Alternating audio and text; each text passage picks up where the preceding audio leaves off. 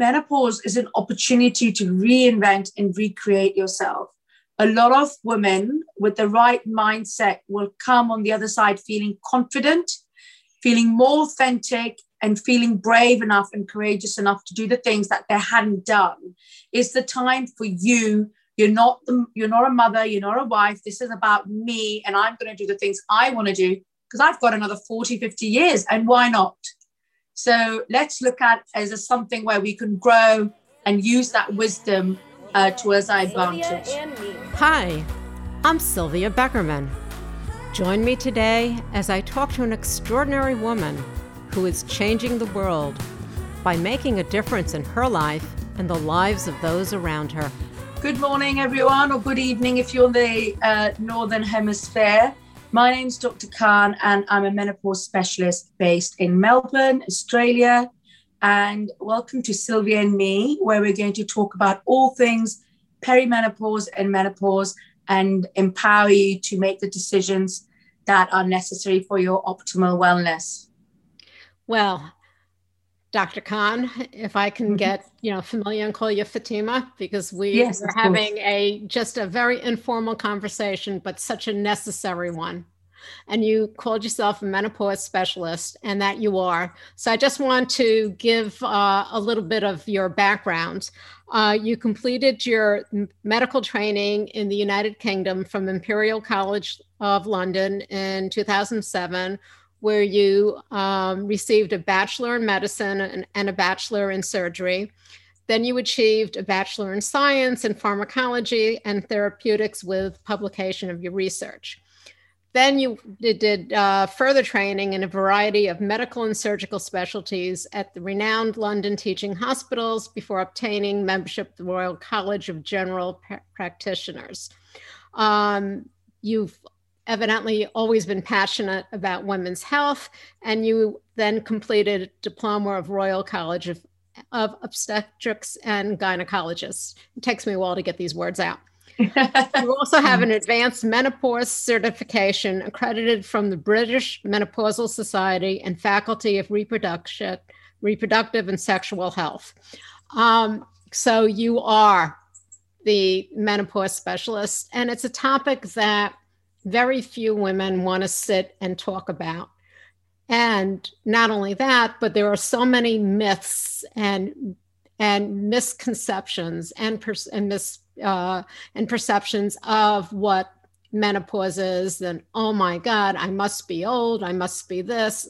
It's going to be horrific. Uh, you know, I I I don't know much about it, but oh, I heard stories and I saw, you know. So we'd like to um, get to the bottom of some of these myths uh, today while we talk. And I know that you have a holistic approach to women's physical, emotional, and mental well being. So, can you um, explain? I, there's perimenopause, menopause, postmenopause what is the difference other than you know people will know the word you know peri you know uh, before during and after. But how does one um, notice or know the symptoms of uh, going uh, into perimenopause so, I mean, I think let's start with just a general definition. So, normally 12 months of no periods, so you hadn't got a menstrual cycle for 12 months or more, means menopause. Anything after that 12 months period is postmenopause, so you've gone through the menopause, and the and the cycle where you're starting to get slightly irregular periods or there's a change that's your perimenopause. So the perimenopause can be anything from five to 10 years before your menopause. So you suddenly don't just stop your periods for a year. There tends to be a transition in your periods at least five to eight years before. And it can start simply as you're getting a regular monthly cycle, but they'll start becoming heavier or they start becoming shorter. They might become lighter so it's a change in flow, it's the duration of it. You might start noticing things like you're skipping the period. So that's what changes we're looking for in the menstrual cycle. But the perimenopause in particular, I would suggest starts in your brain. So the changes of the lower levels of hormones, such as estrogen, and fluctuating levels of even the progesterone, testosterone, will lead you to have low levels of serotonin, which is your kind of feel good hormone. So that we know can lead to things like low mood. Then you also have low levels of dopamine, which is your reward hormone in the brain. So you're going to start noticing, you know, I don't, I can't be bothered to do the things that I used to love doing. So you start noticing, and this is why in the perimenopause, things get missed as and that you're depressed or you're anxious or you may have a mental health issue. And majority of women that I speak to, and they tend to be women in their early 40s actually, they'll notice a change in their ability to do the things they would do on a daily basis, but they're finding they're getting overwhelmed. They'll notice changes in their mood, their energy levels, but they're not going to get the hot flushes and necessarily the night sweats. They come a bit later. So normally these women will get treated with an antidepressant, and that is a warning sign. If you don't have a, you know, if there's no reason, if there hasn't been a major life event, or even if there has been, you know that this is not true depression. Women themselves will know this is not true depression because one day they'll feel great and the other day they might not. But so it starts in the brain. Okay, I I definitely agree with you on that. And the thing is that you know women going through um, you know the whole thing is PMS, PMS, postmenstrual. So you know women are always looked at as if they're in a bad mood or they're moody. It must it must be them. There must be something. And so therefore, um, you know the the going to uh, being prescribed antidepressants is almost like what a woman would be. Um, that's what we're supposed to do because uh, what else could it be? Because no one talks yes. about it. And I mean, to be fair as well, there is a slight improvement. The woman will notice in the first six to eight weeks, they will notice an improvement in that mood and the anxiety but they'll be they'll start plateauing. And so after a year they'll say actually i still don't feel right. I still don't feel right. But they'll stay on it because they're so scared to go back to that baseline because it will provide some benefit but not full benefit because we're not really treating the underlying cause which is just hormonal fluctuations underneath. So how so really so how how does how does one go from figuring out that it's not an antidepressive uh, situation, that they are going through uh, perimenopause. What should they? Uh, what should they do? Do you talk to your doctor? You know, uh, I mean, most women go for a yearly exam. So, if all of a sudden they start seeing their mood, you know, change, and and what what do you suggest that they start to do? So perimenopause starts with self awareness. And self awareness only starts with when you start writing things down, because otherwise we're so busy looking after everyone else and not us. So it's about looking inwards, sitting down, even if you don't get to do it every day, five times a week. And I normally get them to um, map out their cycle and their mood. So, how are you feeling? What are my thoughts today? How am I feeling? What's my energy? Um, and your what's your sleep like? What are your food cravings? And you map that out for one menstrual cycle. And you do it for three months and you'll start noticing that when you have your period you're actually fine. A week after your period you feel really good you have lots more energy. Most women feel their best around mid-cycle. And then a week before you start feeling a bit sluggish you might crave something sweet.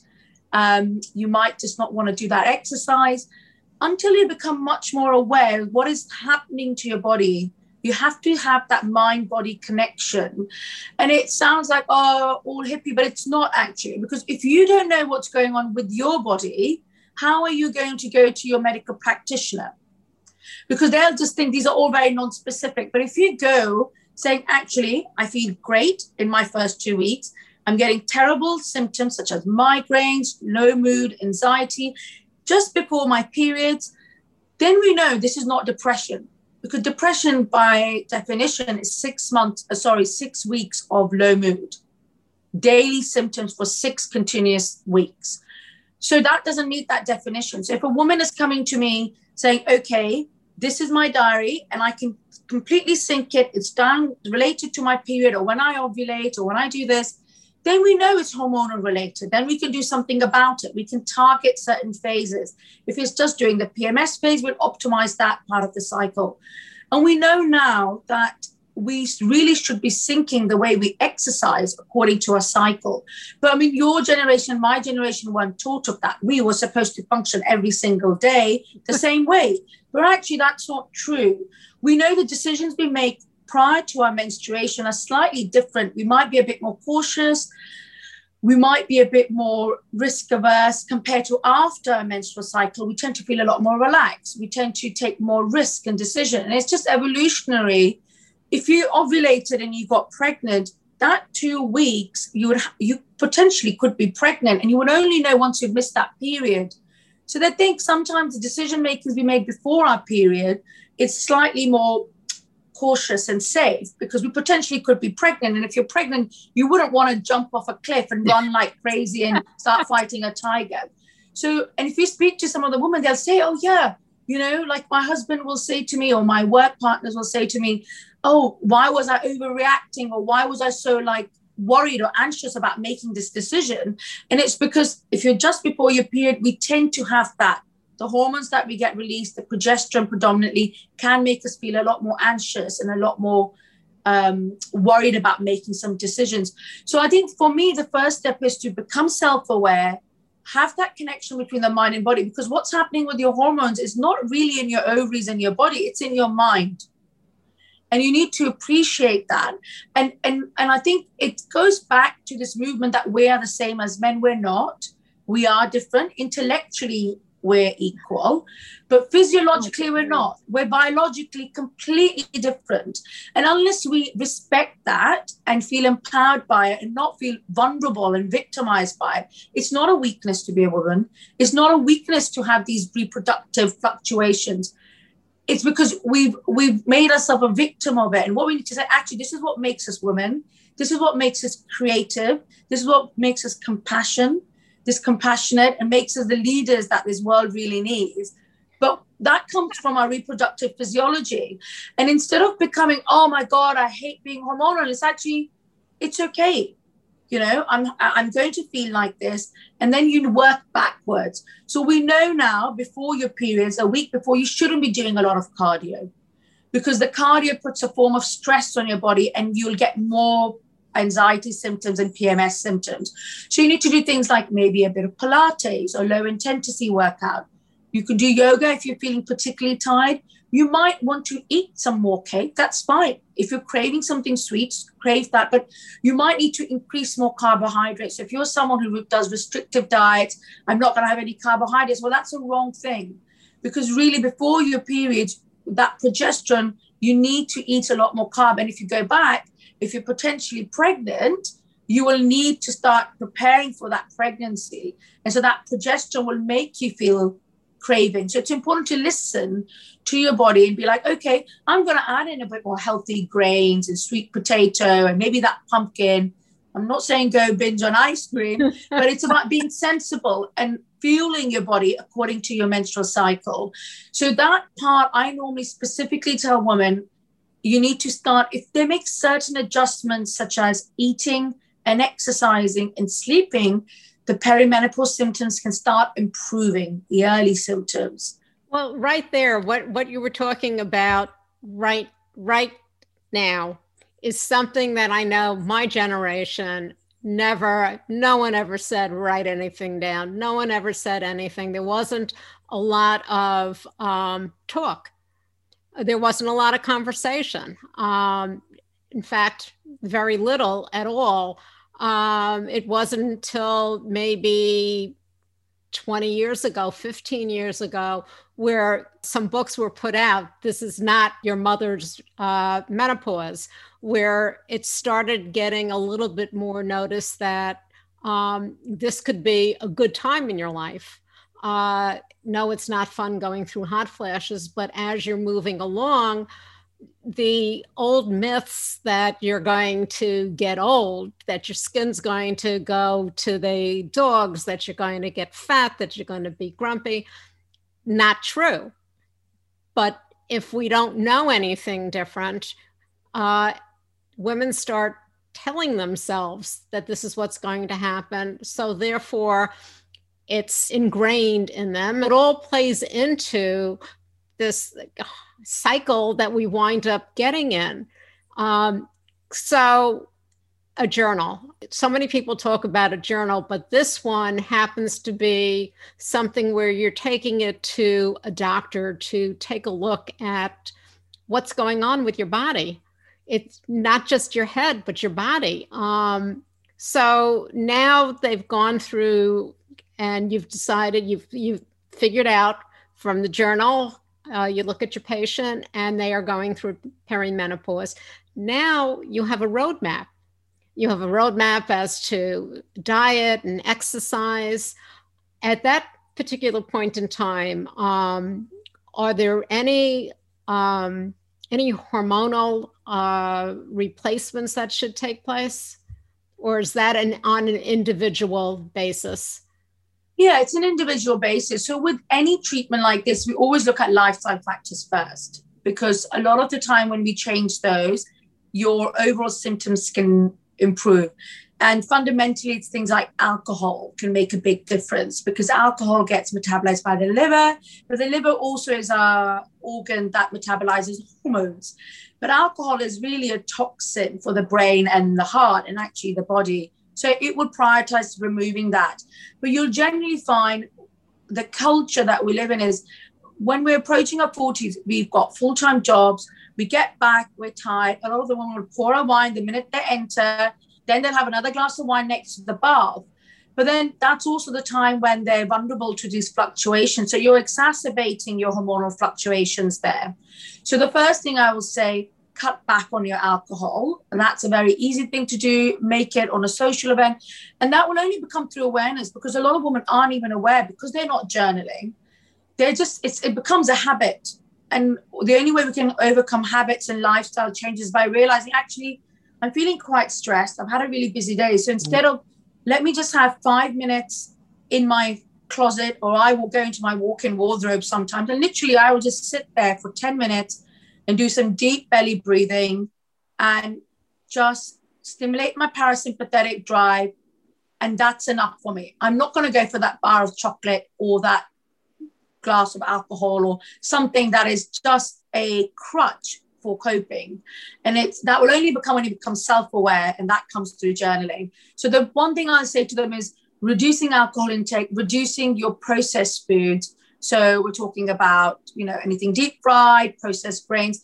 But we know the things that help with hormones are your, a good Mediterranean diet, which is essentially a plant-based diet, lots of green leafy vegetables, lots of broccoli, and then healthy protein is very important as well. Uh, and some good fats as well. We're too scared of fats, but you know, avocado, seeds, and oils, they're great. And even making those changes, women feel a different stress management is so important. When we're stressed, the hormone cortisol is released, and that is a survival hormone. And we're in a sympathetic drive, which is, you know, fight or flight. The problem with that is we become hypervigilant. Our blood pressure is a bit high. We're looking for imminent danger. But the problem with that is, you know, you become more snappy, um, or you might find you're you are becoming a bit impatient, and that's because you're in a sympathetic drive your stress hormone should be coming down in the evening, but it's not because you haven't done anything to actively bring that stress down. So we now need to actively manage stress on a daily basis. This is not a normal way of living. Driving to work, stressful in the, you know, trying to find parking, traffic, picking, dropping. This is these aren't sustainable lifestyles. We've made it a norm, but it's not because it takes a toll on us. There is no medal sitting for us at the end to say, you know what, you did a 15 hour day and you rushed through it. Well done. We need to change that culture. Okay. It's important to stop, take a break. It's important to have some self compassion and be kind and be like, it's okay. There's no need to prove to someone or anyone that I, I have to be overworking or doing the best better than everyone else to try and prove a point. And I think it, the reason why we do these things is almost self jeopardizing because self-sabotaging because of the way women's role is portrayed in society. No one really wants to suffer, but it's what's expected of us is to do the same job as a man, but also 10 other jobs. Uh, you know, you come back to another job in the evening. So I think until you don't address those roles that we've adapted and conditioned to live, women are just doing what they're expected to do. They don't even know. A lot of us are unaware, including myself, as to how much I'm doing to self sabotage my short term and long term health.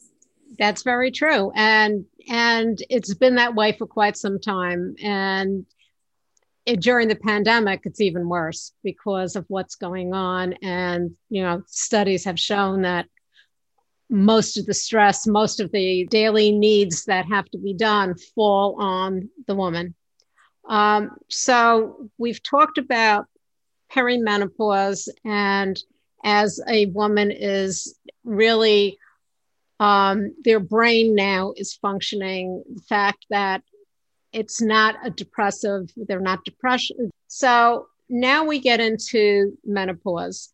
And there have been so many conflicting, uh, you should do things naturally, you should take hormone replacement, you should do this, you should do that. Uh, you know, it, it, it's it's so aware. Um, if you don't know anything, and a lot of people don't, we as women will either go to grab something or if there's a new you know there, there's a new trend out there we're supposed to eat healthy we're supposed to do this everything's supposed to be natural can you from your point of view and your you know being a doctor and this is your specialty what should a woman be doing? What is, and I'm sure there's no correct in, in, you know, all over, but really, should a woman be afraid of taking hormones? Okay. So we have hormones in our body until we have menopause. So that's the first thing. So when the hormone menopause is uh, when we're going through the menopause, you're just getting a decline in those hormones. So it's replacing the same hormones that you've had all your life. We're not giving you anything new that your body isn't recognizing. It's about replacing the same hormones that you've had for 50 years. So women get really scared about HRT, and I say to them, why are you so worried? You've had estrogen and testosterone and progesterone and all these hormones in your body for 15 years in your pregnancy, you've had 40, 40 fold increased levels of the same hormones. So, why all of a sudden at 50 you're so worried? And the worry is there because it's kind of propagated through media and through, uh, you know, these big headlines because of the dangers of HRT. And ironically, a lot of women are quite happy taking contraceptive pill, but not the HRT. But actually, the HRT is far safer. And it's because conventionally, we used HRT, which is hormone replacement therapy. We always knew HRT is great to relieve the menopause symptoms, but the study, the largest study, the Women's Health Initiative, which is an American study which cost a billion dollars to undertake, was a study where the average age of women was 69. So the women recruited were anything from 50 on to 70 and some of the women were already either overweight or had heart disease, they were smokers. And so, and some of them hadn't had HRT for 10 years. And they're like, hang on, we're going to give you HRT. Because the aim of the study was to look at whether it reduces risk of heart disease and osteoporosis. So they were looking at long term effects. And the problem there was the poor patient selection. Okay. Because they should have used the woman who had just gone through menopause or perimenopausal because they still have some hormones in them. Not women who are 10 years, 15 years post menopause. Well, one of so the things one of the things that we talked about uh, before, uh, you know, a few minutes before we started, I know I've been on the estrogen patch for 20 years, so I've lost track. Um, is the the a lot of women uh, and some doctors think that they only need to be on uh, a, a hormone replacement with the estrogen for a short period of time.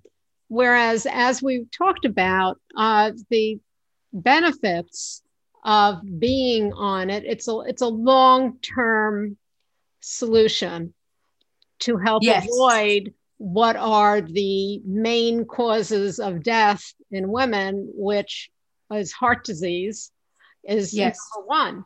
So, can you explain why, um, you know, so many people think that they only need to take the estrogen for, I don't know, a short period of time, whereas it's really something that is preventative um, as well as um, being able to help at that particular point in time.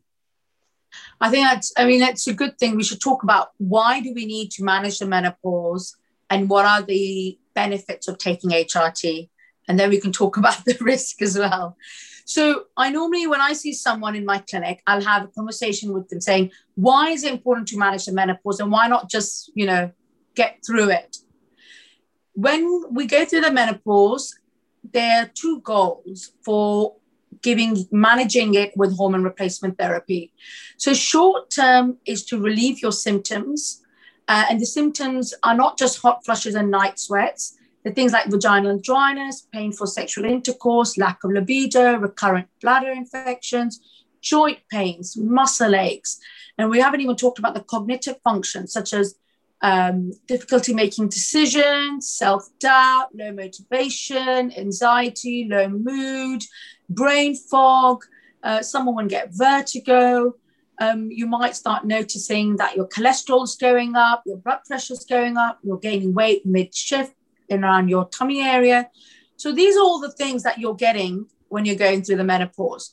So it's important to address that. So, hormone mm. replacement therapy will not only reverse all of those symptoms, but also it more importantly allows you to function in your personal life, in your professional life, and also improve your quality of life so you can enjoy and live a fulfilled life. You know, ultimately, that's the end goal for treating with hormone replacement therapy in a short term. And for me, that's important. And it goes back to what you said was we almost expect there's this conditioning a woman, oh, just put up with it. You're going to get fat. You're going to have an awful experience. But that's not, I think we need to change that narrative and be like, well, no, you don't have to.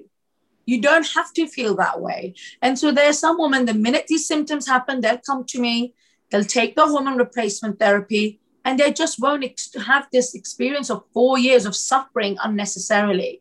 So that's my first goal to maintain your not just integrity, but allow you to have a continue having a loving relationship with your partner or your husband, continue to performing at work so you don't feel like you know you're not able to cope there.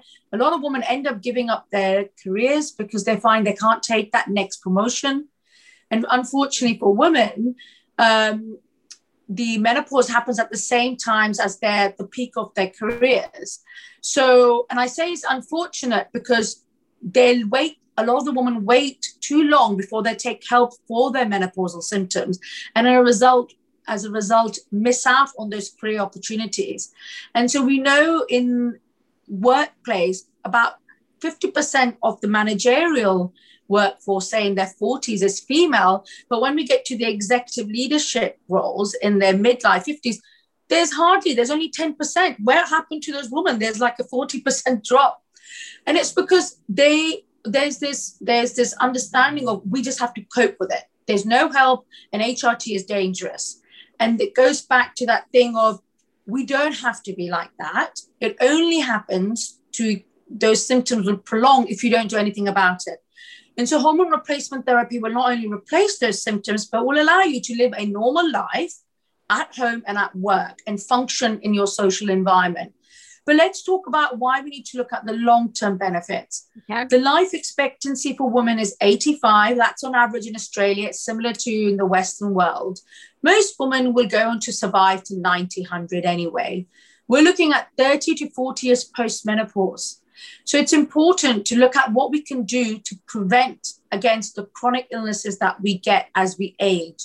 And this is what women are unaware of that the main cause of death for women is heart disease, followed by dementia.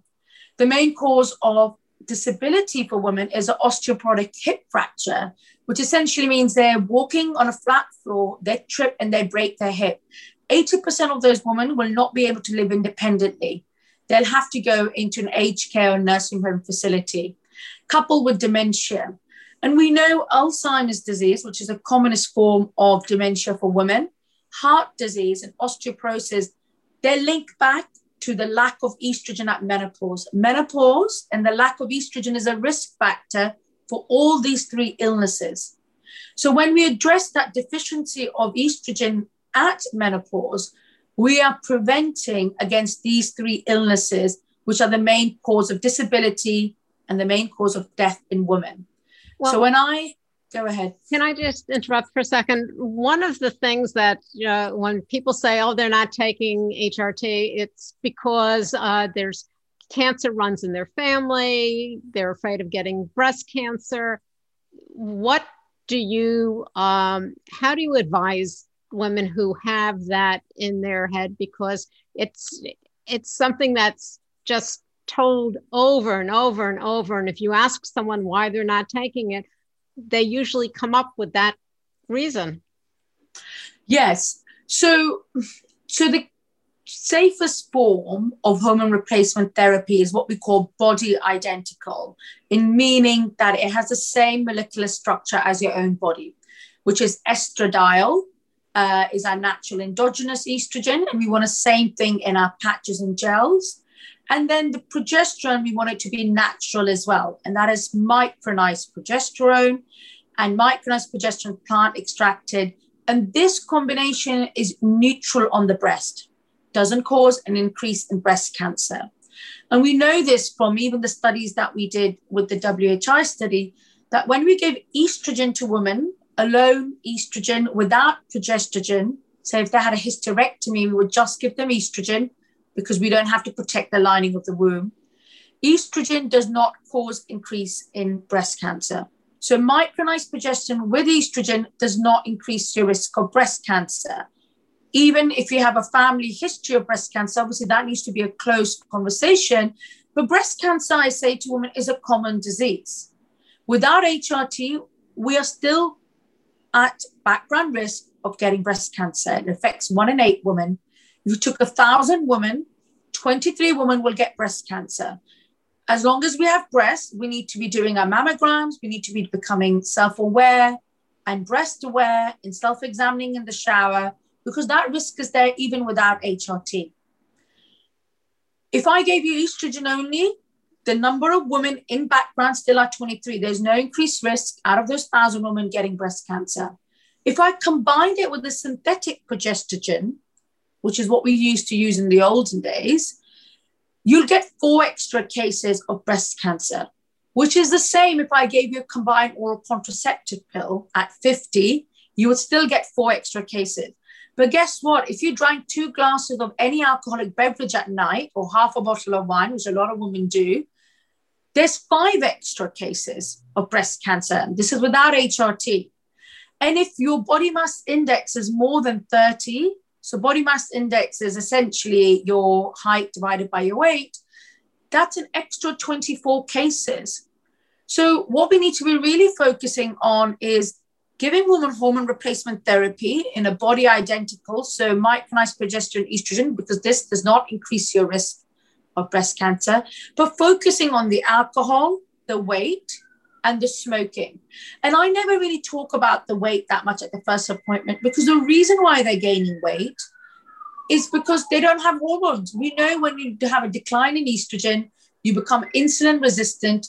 You don't even change the way you eat or you exercise. You just put on weight. It's not, you're not doing anything wrong. It's because you don't have enough hormones in your body. So replacing that estrogen, woman will start to lose the weight automatically. When we sleep, we know sleep disturbance is linked with obesity and chronic illnesses. Waking up every hour with a hot flush will automatically put you at risk of gaining weight.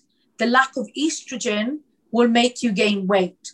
So when we give you estrogen and improve your sleep, you'll sleep the whole night and you'll automatically improve your insulin sensitivity, which means your ability to store fat around the tummy improves and that will result in losing weight. So I didn't even talk about the weight because at the three month follow up, a lot of women would have lost weight and will start moving and exercising because they've slept the night, they don't have the joint aches, they're eating better, they're not craving. So actually, hormone replacement therapy reduces your overall risk of weight, smoking, and alcohol intake because you feel great and you're sleeping better.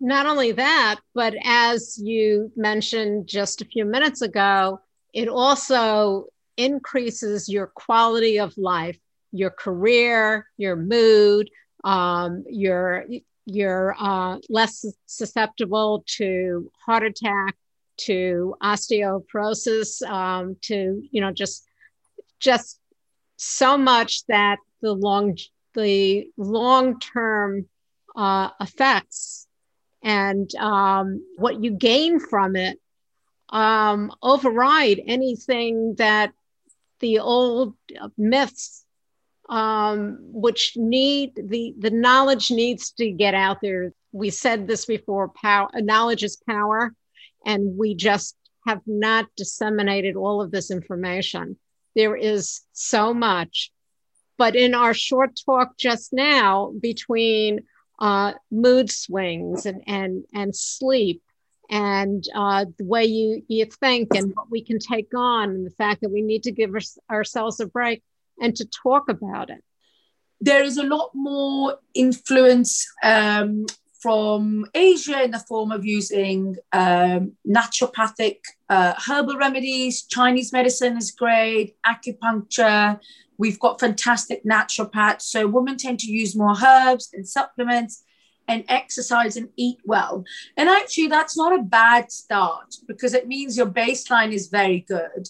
Um, but what I tend to see is they tend to don't seek help earlier because they soon realize that even the herbs, when they've spent $2,000 a year on them, uh, on average, menopause will last 7.5 years.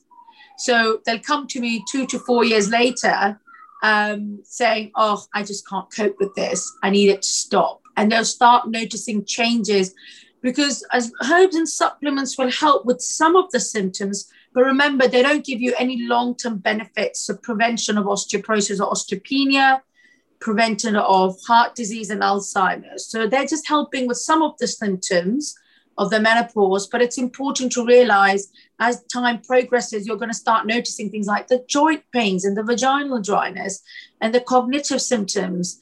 Um, you might notice you've got an osteoporotic hip fracture, you've tripped on a step and you fractured your wrist.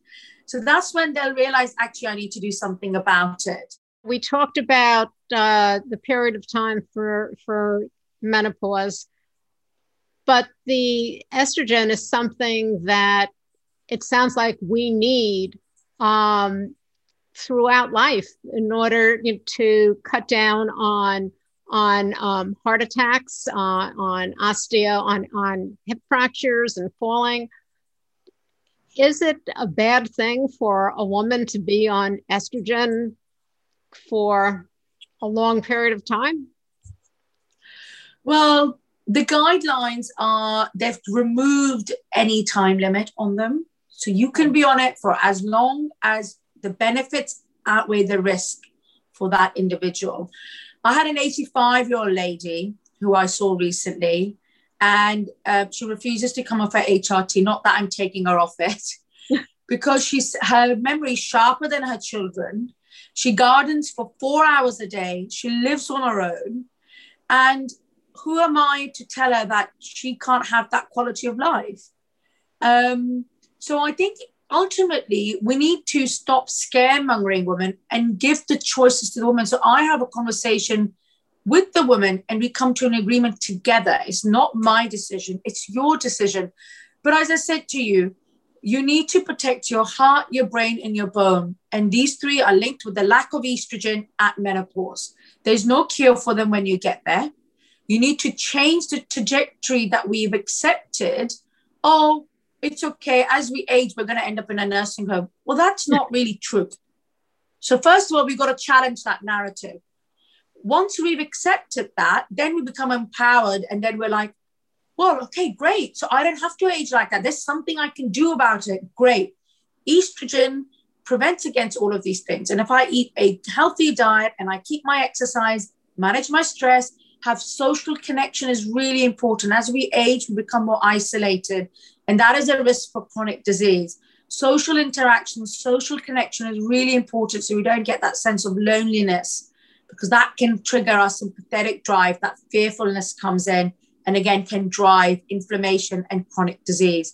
So, social connection is really important as we're aging because if we retire, then we lose that interaction at work. So, I always say, keep going, keep doing something, go do some community work, but that social connection and interaction is really important. Majority women, the benefits outweigh the risk. As I said to you, if you're worried about the breast cancer risk with the body identical therapy, the risk is negligible, as I've explained already. The risk of stroke with a transdermal estrogen is not there. So even if you've had a clot or you've got a clotting disorder, a lot of women get told, oh, if you've got migraines, you can't take HRT. You can take transdermal estrogen is safe with a decision after you've spoken to your practitioner. So that for me, it's it's continuing what you've had for 50 years to the rest of your life. As long as you're alive, you you need your hormones for vitality. Otherwise, what's the point if you don't have a fulfilled life? I just don't understand why we even have this scaremongering thing where as long as we're living, we need to continue the hormones because hormones orchestrate about 400 or plus cellular mechanisms in your body. They orchestrate. There's estrogen is is basically a messenger, and the receptors are over 400 over your body, from your hair to your eyes to your ears to your heart, your blood vessels. I mean, it, it's actually detrimental. We know the lack of estrogen causes inflammation and causes disease it's actually a disservice to women by not giving them hormones. There is so much that we haven't really uh, gone into. To me, the main thing is to get the word out, to get the information out, to get the stigma away from the word menopause. You're not getting old, it's not a sign of age, um, age per se. Uh, of that, oh my God, I'm not going to be able to do anything. Life has ended. Life can open up. I mean, talk about some of the things that, you know, you can start doing if you recognize the fact that this is not a death sentence. Um, life yes. opens up and you can think of it as, as just another chapter. Guess what? You don't get your period anymore. Boy, that's a bad thing. I want to thank you for starting this conversation. We've hit upon quite a bit. And I would love to catch up with you again in a few months and, and, and really continue the conversation because it's so important. Yes. And we as women need to know what's going on with our bodies. And we need to know that we're not totally nuts. Um, give ourselves a break. You know, that's what it's all about. So, where can people find out more about you? I know you have a huge, um, I found you on Instagram. So, why don't you give us um, where they can find you on Instagram and where they can get more information?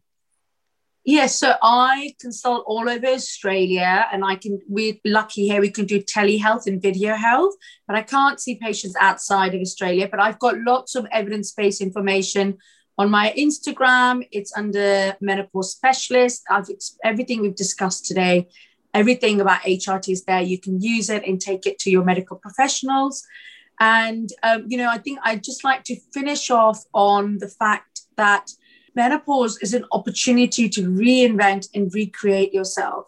A lot of women with the right mindset will come on the other side feeling confident, feeling more authentic, and feeling brave enough and courageous enough to do the things that they hadn't done is the time for you. You're not the, you're not a mother you're not a wife. This is about me and i'm going to do the things i want to do because i've got another 40 50 years and why not? So yeah. let's look at as a something where we can grow and use that wisdom uh, towards our advantage. Fatima again thank you so much and you will be back because this conversation has to just keep going and going. It's too important not to. Yes. Thank you, Sylvia, for having me. My pleasure. Thank you for joining me today. If you liked what you heard, please share it with another person you think would be interested. And if you haven't already, please subscribe. Join me next week when I talk to another extraordinary, inspiring woman. Today's podcast is sponsored by Upper Deck, the national full service virtual gym that has reinvented the at home workout experience. Upper Deck has more than 30 strength and cardio classes a week. Named Best Fitness Club in the Gold Coast for 2020, Upper Deck brings the gym to you with live coaching and motivation. Upper Deck's unique classes are interactive. They have two coaches, one leading your workout and one keeping her eyes on you, providing feedback and encouragement in real time. For a free week of unlimited virtual classes with no strings attached, email info at upperdeckfitness.com and let Upper Deck know you're a Sylvia and me listener. This has been a Life of Prey production.